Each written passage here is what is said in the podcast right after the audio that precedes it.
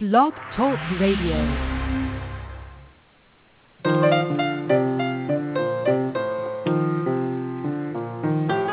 This is Creativity and Play. I'm Steve Dahlberg. And I'm Mary Alice Long.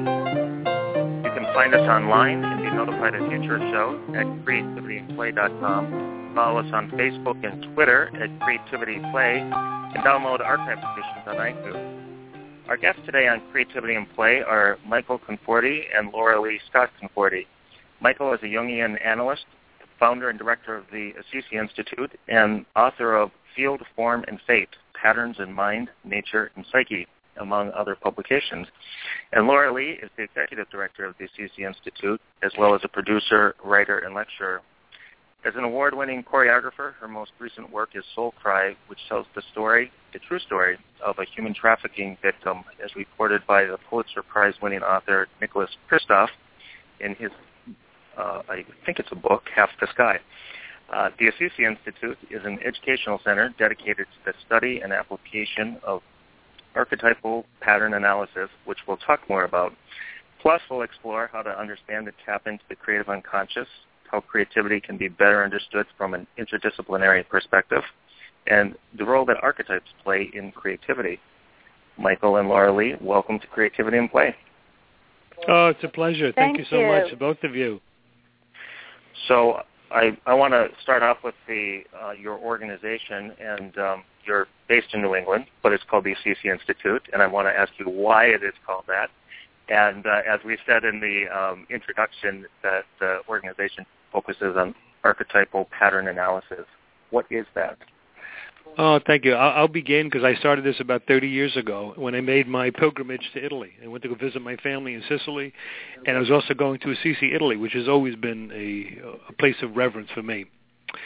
And I went there and I said, my God, there's something so powerful about this environment. I want to come back someday and do a program here based on the confluence of matter and spirit. And what's interesting is those weren't they weren't even my words. That's not the way I talked. I was interested in conferencing. Um, so something literally came over me.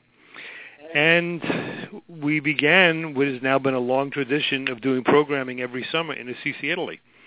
And we brought together from the beginning physicists, Jungian analysts, theologians, artists, writers, musicians, dancers, whatever. And we looked at the different ways archetypal influences really influence and structure what we do in life. And it's been a tremendous success. So Assisi, Italy, and Assisi because, number one, St. Francis, and Francis's life was all about matter and spirit. I mean, it was a struggle for him. I mean, he wanted to beat down matter in so many ways because he felt matter would tie him, aw- would bring him away from spirit. But we tried to show where there really is a confluence of rivers between the two. So that's why Assisi. And, and a little more on the archetypal pattern analysis. What does that mean to the layperson? Well, every every initiative we're involved in in life is something that's a primordial has a primordial roots. Making a home, you know, Laura and I we're getting ready to move. I mean, from the beginning of time, we've had groups that were migratory, everything from animals to people, and people would pick up and go to a new place and make a home. Animals that had to make important shifts in their life or people that you know many of us going through midlife and beyond. You're going from 50 to 60 years old or those of us that are having our kids go from 15 years old to 20 years old 20 years old graduating college going into service and you begin to realize all of these transition and portals are universal activities. And it was the beauty of Jung and, and the elders way before him, the mystics, the Talmudic scholars, Christian scholars, that understood that these were thresholds that every individual will cross at some point, and information about how to do those are embedded in the human psyche, not to constrain us, but to orient us. Thus, we look at archetypal patterns, and we do it in educational settings. I've worked in governmental systems. I've worked with the ambassador from Venezuela on international peace efforts. I've worked now on probably three or four movies as a script consultant looking at archetypal patterns in the cinema. Loralee's doing a lot of work, should speak herself, of course, in a minute, looking at universal patterns in dance, universal patterns in movement, universal patterns in this atrocity of the sex trade. So again, it's it's realizing that human will, while it's absolutely necessary, is often eclipsed by other forces that take over life. And that's tough for a lot of people to realize because we all want to be the, you know, masters of our own home, masters of our own destiny. Well, guess what? There's somebody else driving us a lot of the time. Mm-hmm. So that's a, a thumbnail sketch of what people ought to look at when you think about archetypal patterns. You know, going to a church, going to a synagogue. You know, it's going to something that will change you in some ways, will affect you. Going to a beautiful piece of, going to an opera, being moved by a gorgeous piece of dance, and you move by something that's bigger than the dancers themselves, bigger than the, the singers themselves.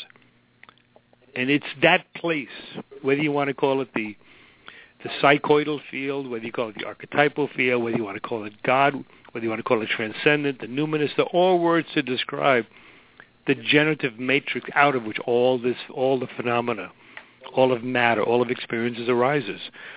And we're trying to articulate, much in the same way Jung did, and again the scholars before him, you know, what are these influencing pieces of life? Thank you, Michael. So You're one welcome. of the things one of the things I admire about uh, Assisi Institute and your work um, is the interdisciplinary study, bringing people of all kinds of persuasions into the conversation. And so, Loralee, I know that you are you've started this uh, creative unconscious program within a Assisi Institute, and I wonder. Um, well, I wonder about it. What is it? and what is the creative unconscious and what's the program about and um, would you tell us a, a, little bit about the uh, people who are going to be part of that and with the flavor of how interdisciplinary it it is because it's it's really it's really great Thank you. Uh, yeah, this is a brand new program that we've started um, at Assisi, and there was a there was a lot that led into actually uh, the impetus for this uh, for this course initially. Um, you know, back in the 1950s, the president of the American Psychological Association uh, threw, kind of threw down the gauntlet to the psychological community and issued a challenge um, and basically said, you know, uh, psychology has delved into all these different uh, issues and is looking at all these different areas, but the creative seems to be the one area that we fear to tread.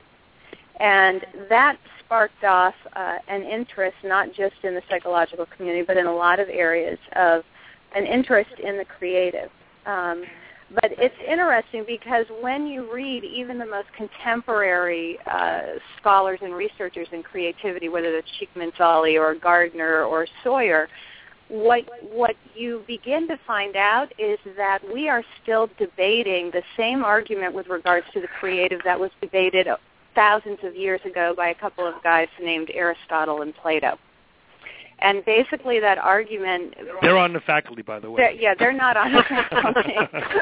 Thank I you, don't Michael, really- but they oh, are. I sound like I'm listening to myself right now, but go on. yeah, yeah. So, so you know, Aristotle and Plato came from two different schools of thought, and we don't have time in this. You know, you have to sign up for the course. I'm trying not. To, I'm trying to give you the Reader's Digest version here, but basically, what it breaks down to is: is creativity uh, a possession or is it a process? And I'm I'm oversimplifying for uh, the purposes of this call, um, but uh, do we view the creative process as you know literally an autonomous force that somehow possesses uh, an individual or a person, regardless in how that creative uh, creativity is being channeled, or is it more of a neurological process? And you're seeing a lot of researchers out there delving into and using MRI technology um, to try and give us a breakdown of the creative. And so people tend to align themselves pretty passionately along one or the other of those two schools of thought. And my frustration in, in you know, I'm someone who's worked in create in the creative field all my life. Um, I grew up in a dance studio. My daughter's a third generation dancer. I've got a background in theater and arts. I've also got a background in business. Um, and now bringing the psychological, and in particular uh, Jungian psychology, I think is does the best job of providing a container and a framework for truly being able to understand the creative. And in order to understand the creative, you have to look at it from an interdisciplinary perspective. You can't simply, it refuses, and that's one of the things I love about the creative, it refuses to be pinned down uh, under a microscope. It really demands that we broaden our definition uh, of it.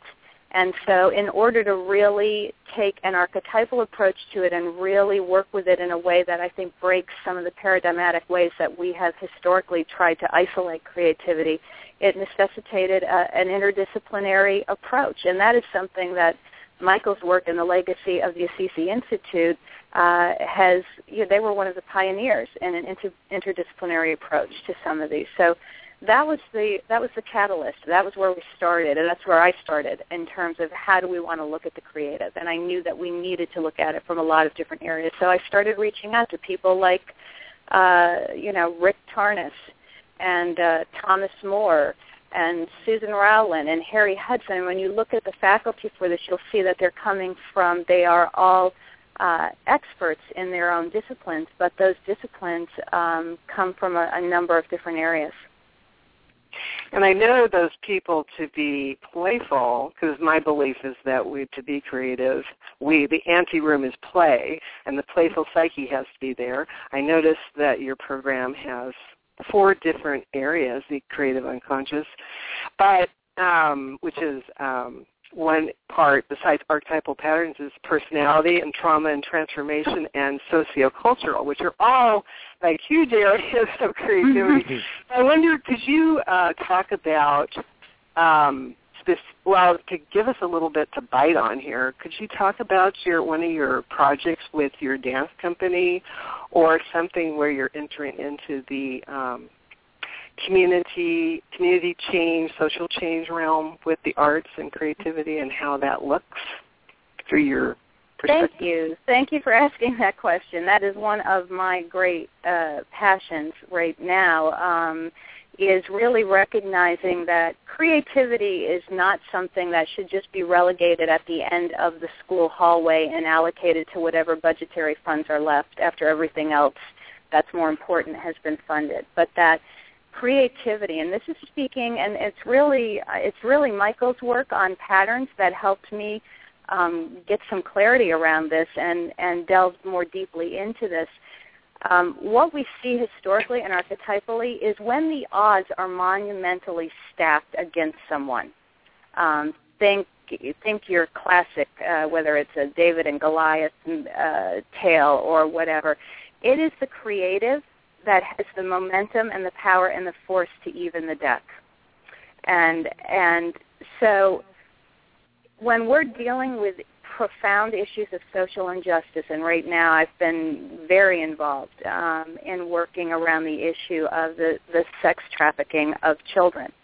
And that's a $32 billion uh, a year industry. That's six times more than Nike, Google, and Starbucks make combined. Mm-hmm. I mean, mm-hmm you know it's it's monumentally overwhelming and when I set out to, and that's a long story that I, I'm abbreviating and won't go into and how I got involved in that, but when I put a piece of uh, choreographic dance theater on stage for the first time that actually told a story, a true story, um, based, as you said in the introduction, on a, a story reported by Nick Kristof in his book Half the Sky, I had no idea what kind of a response that would get. Um, and the response that that work has been getting um, has is what has fueled my delving more deeply into the power of the creative for transformation, both personal transformation, um, each of us individually, and transformation in the collective, um, and bringing things into collective consciousness that maybe we have been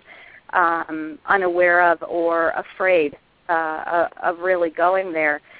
When we seek a creative communication of that, that creativity has the ability to transcend simply an analytical approach and really engage what Jung and von Franz talked about and dealt with. Jung and, and von Franz talked about working in metaphors. And, and their reasoning for working in metaphors was because um, it engaged an individual, metaphors and story have the power to engage us beyond more than simply our intellect. And when we're dealing with an issue like the sex trafficking of children, when we're dealing with issues of such profound injustice, if we're going to catalyze change and transformation, um, then we need we need a vehicle that will allow us to go far beyond simply an intellectual analysis of that.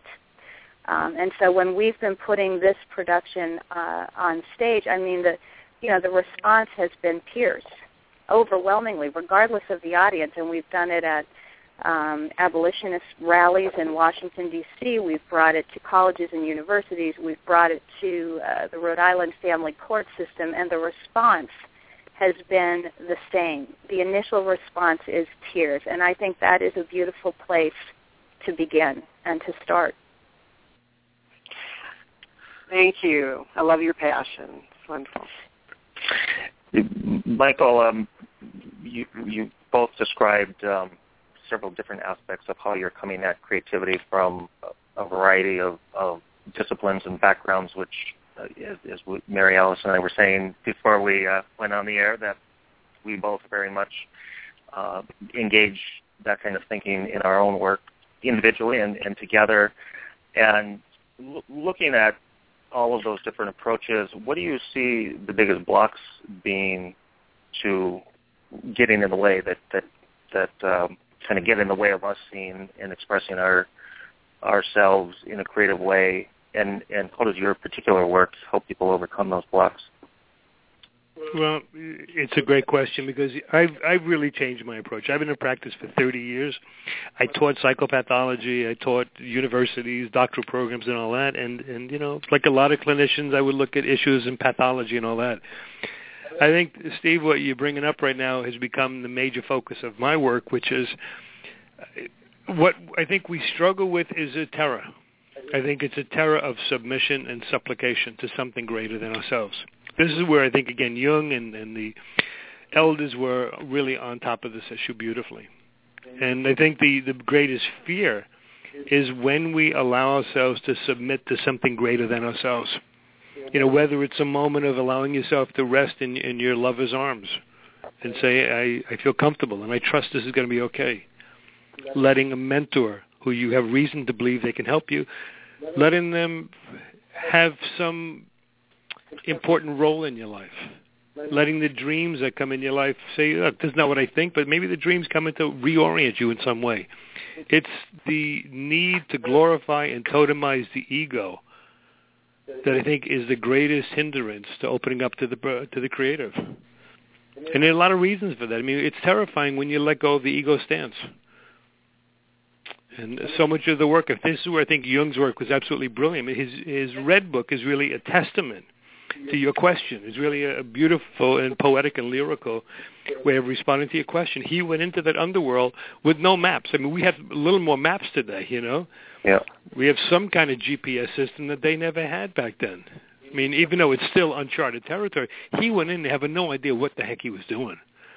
And he encountered, he had direct encounter with these forces. And that's why he was, he and many people understood the difference between religion and spirituality is direct experience of the numinous. He was, he was terrified. He was terrified. He was ecstatic. All of the things based on what he experienced, and he left his ego at the door.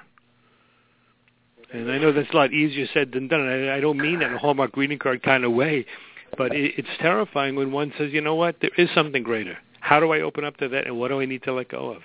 And again, I think the issue is it's a terror, a huge terror that comes when anybody gets to that threshold point. What would an example be of how you might guide somebody into those questions or that fear for themselves in, one of your workshops or programs?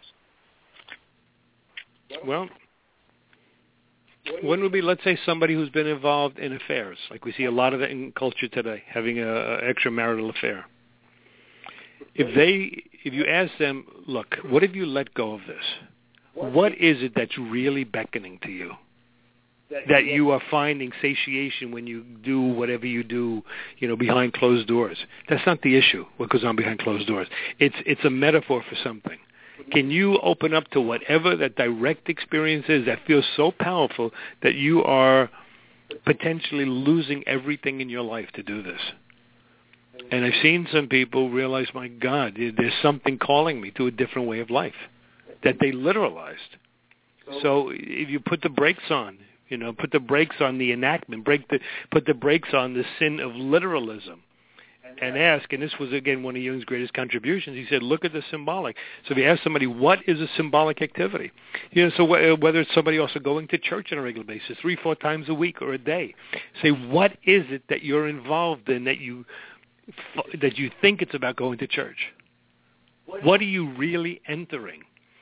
And I find it's this translation of archetypal processes that opens the door for people. And it, seems like it's something that's very workable because if you do it in a way that uses this kind of language, say, what do you really enter when you enter that church four times a day? What do you really enter when you enter the AA thing five times a week or eight times a week?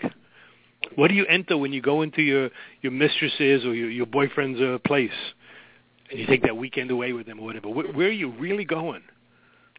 And if the if the person asking that question, the mentor, the analyst, the archetypal pattern analyst, is asking that question from a sincere place with no gimmicks and no strategies, that need to understand and that hunger to understand is going to be conveyed in a very deep way, and that builds a bridge for people.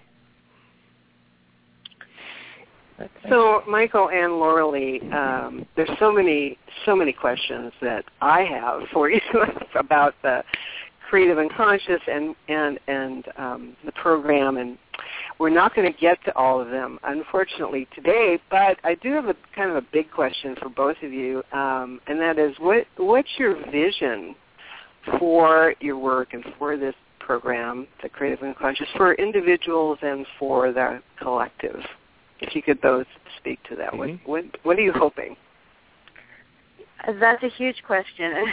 Individuals and the collective. Let me let me start with the individual piece of it. And and here's what we're seeing already. I mean, we've we've already capped this course. This ca- this course capped out in 2 weeks, which we we had no idea when we put it out there what that response would be.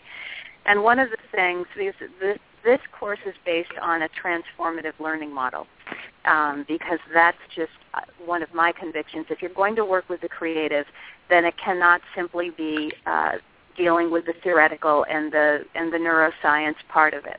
And a transformative learning model, I felt, really created uh, one of the couple of the keys that go into that transformative learning model are um, creating a community that is first of all relational, second of all has time for reflection, and thirdly, probably the third pillar is creating a framework where individuals can create their own contextualized meaning.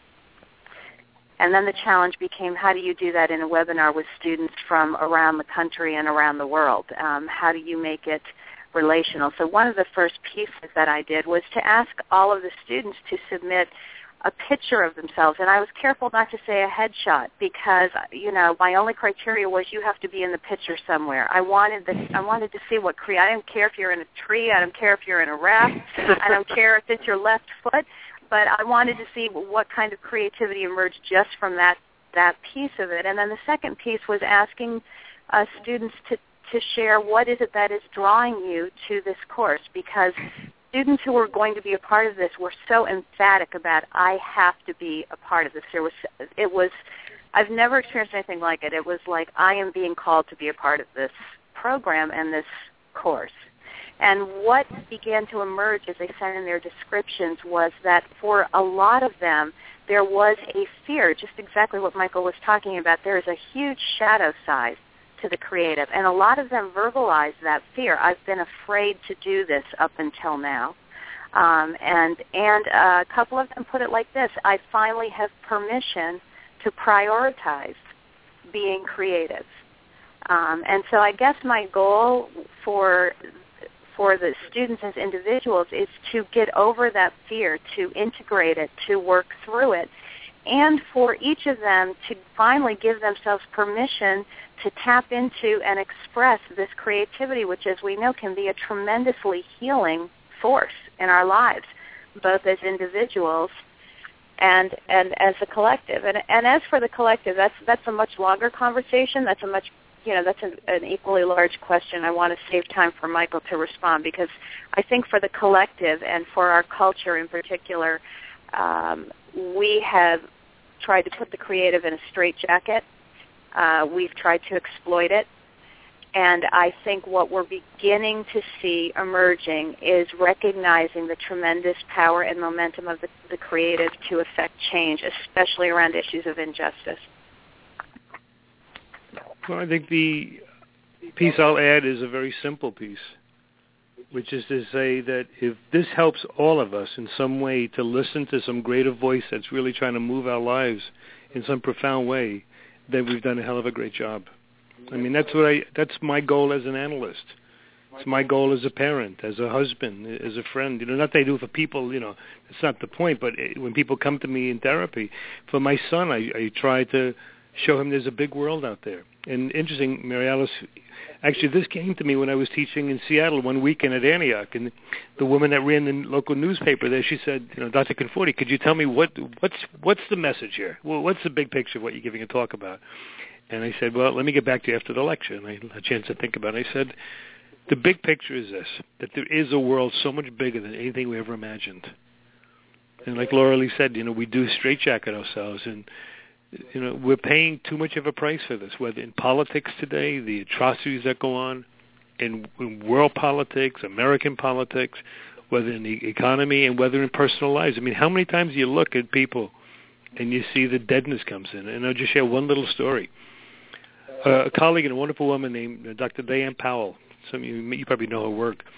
She's one of the leaders in uh, parapsychology. But anyway, she told us a story that she was working with um, child soldiers from Sierra Leone and other parts of the of the country and other parts of the world, and they came. And you know, people that have been through these kind of atrocities, they become soldiers at age six and seven and nine years old, and, and they're trained to kill and disembowel uh, uh, at this age. Anyway, she said one of the people came to her, and she'll never forget it. And she shared this this story uh, publicly, so I can share it. She said one of the people came to her and said, "You have something alive in your eyes. That gives me hope. You've mm-hmm. seen something good and meaningful. I want to believe I can have something like that." And I remember I kept misinterpreting the story. We, I had her on a radio show as well one day, and I said, "Oh, so you saw something alive in their eyes?" She said, "No, Michael, that's not the point. They saw something in my eyes." And you know, every once in a while, we're graced by meeting somebody that you know they've seen something, and they have that passion and they have that love of, of this other life. And it was Rabbi Heschel that made a beautiful comment when he said he was asked, I think, seven days before he passed away. The, the interviewer said, "What would you tell the youth of today?" And he said, "I would tell them live their life as though it's a work of art." And you know, these are the pieces that I hope to convey in what we're doing. And you know, I give Loralee total credit for the program she put on. This was her baby all the way through. And yes, some of it's built on what we've been doing and, and the patterning and archetypal pattern analysis that I've built for the past 30 years. So we're all building on some wonderful shoulders here. But I think this is the big piece in terms of what we hope to accomplish. That say, look, look to some greater greater thing that can influence our lives. Get away from your own subjective frame of reference. It ain't enough. You know, that's pretty simple, I think, right? yep. Well, Michael and Loralee, 30 minutes goes awfully fast, and we are at the end of our 30 minutes. Sure So want to thank you very much for joining us on Creativity in Play. As, Mary Alice said, there's so much we could talk about, and I hope we do it again. And I personally am looking forward to uh, meeting you in person when you do move to uh, get soon. And uh, we want to, again, thank you very much for joining us. Uh, Michael Conforti is the founder and director of the Assisi Institute, and Loralee Scott Conforti is the executive director of the Assisi Institute. Our theme music is Kindergarten, composed and performed by Jonathan Batiste and you can listen to this show and previous shows again and find more information about our guests and sign up to be notified about coming shows at creativityandplay.com and find Creativity on Play on Twitter, Facebook, and iTunes as well. Creativity and Play is a production of the International Center for Creativity and Imagination in partnership with the National Creativity Network. I'm Steve Dahlberg. And I'm Mary Alice Long. Thank you, Loralee and Michael, for being with us oh, today. Our pleasure. Thank, Thank you. you. And anytime, call us. We'll be there. All right. Thank Thanks you. a lot. Thank you, everybody. Bye-bye. Yep. Bye-bye. Thank you. Bye. Bye-bye.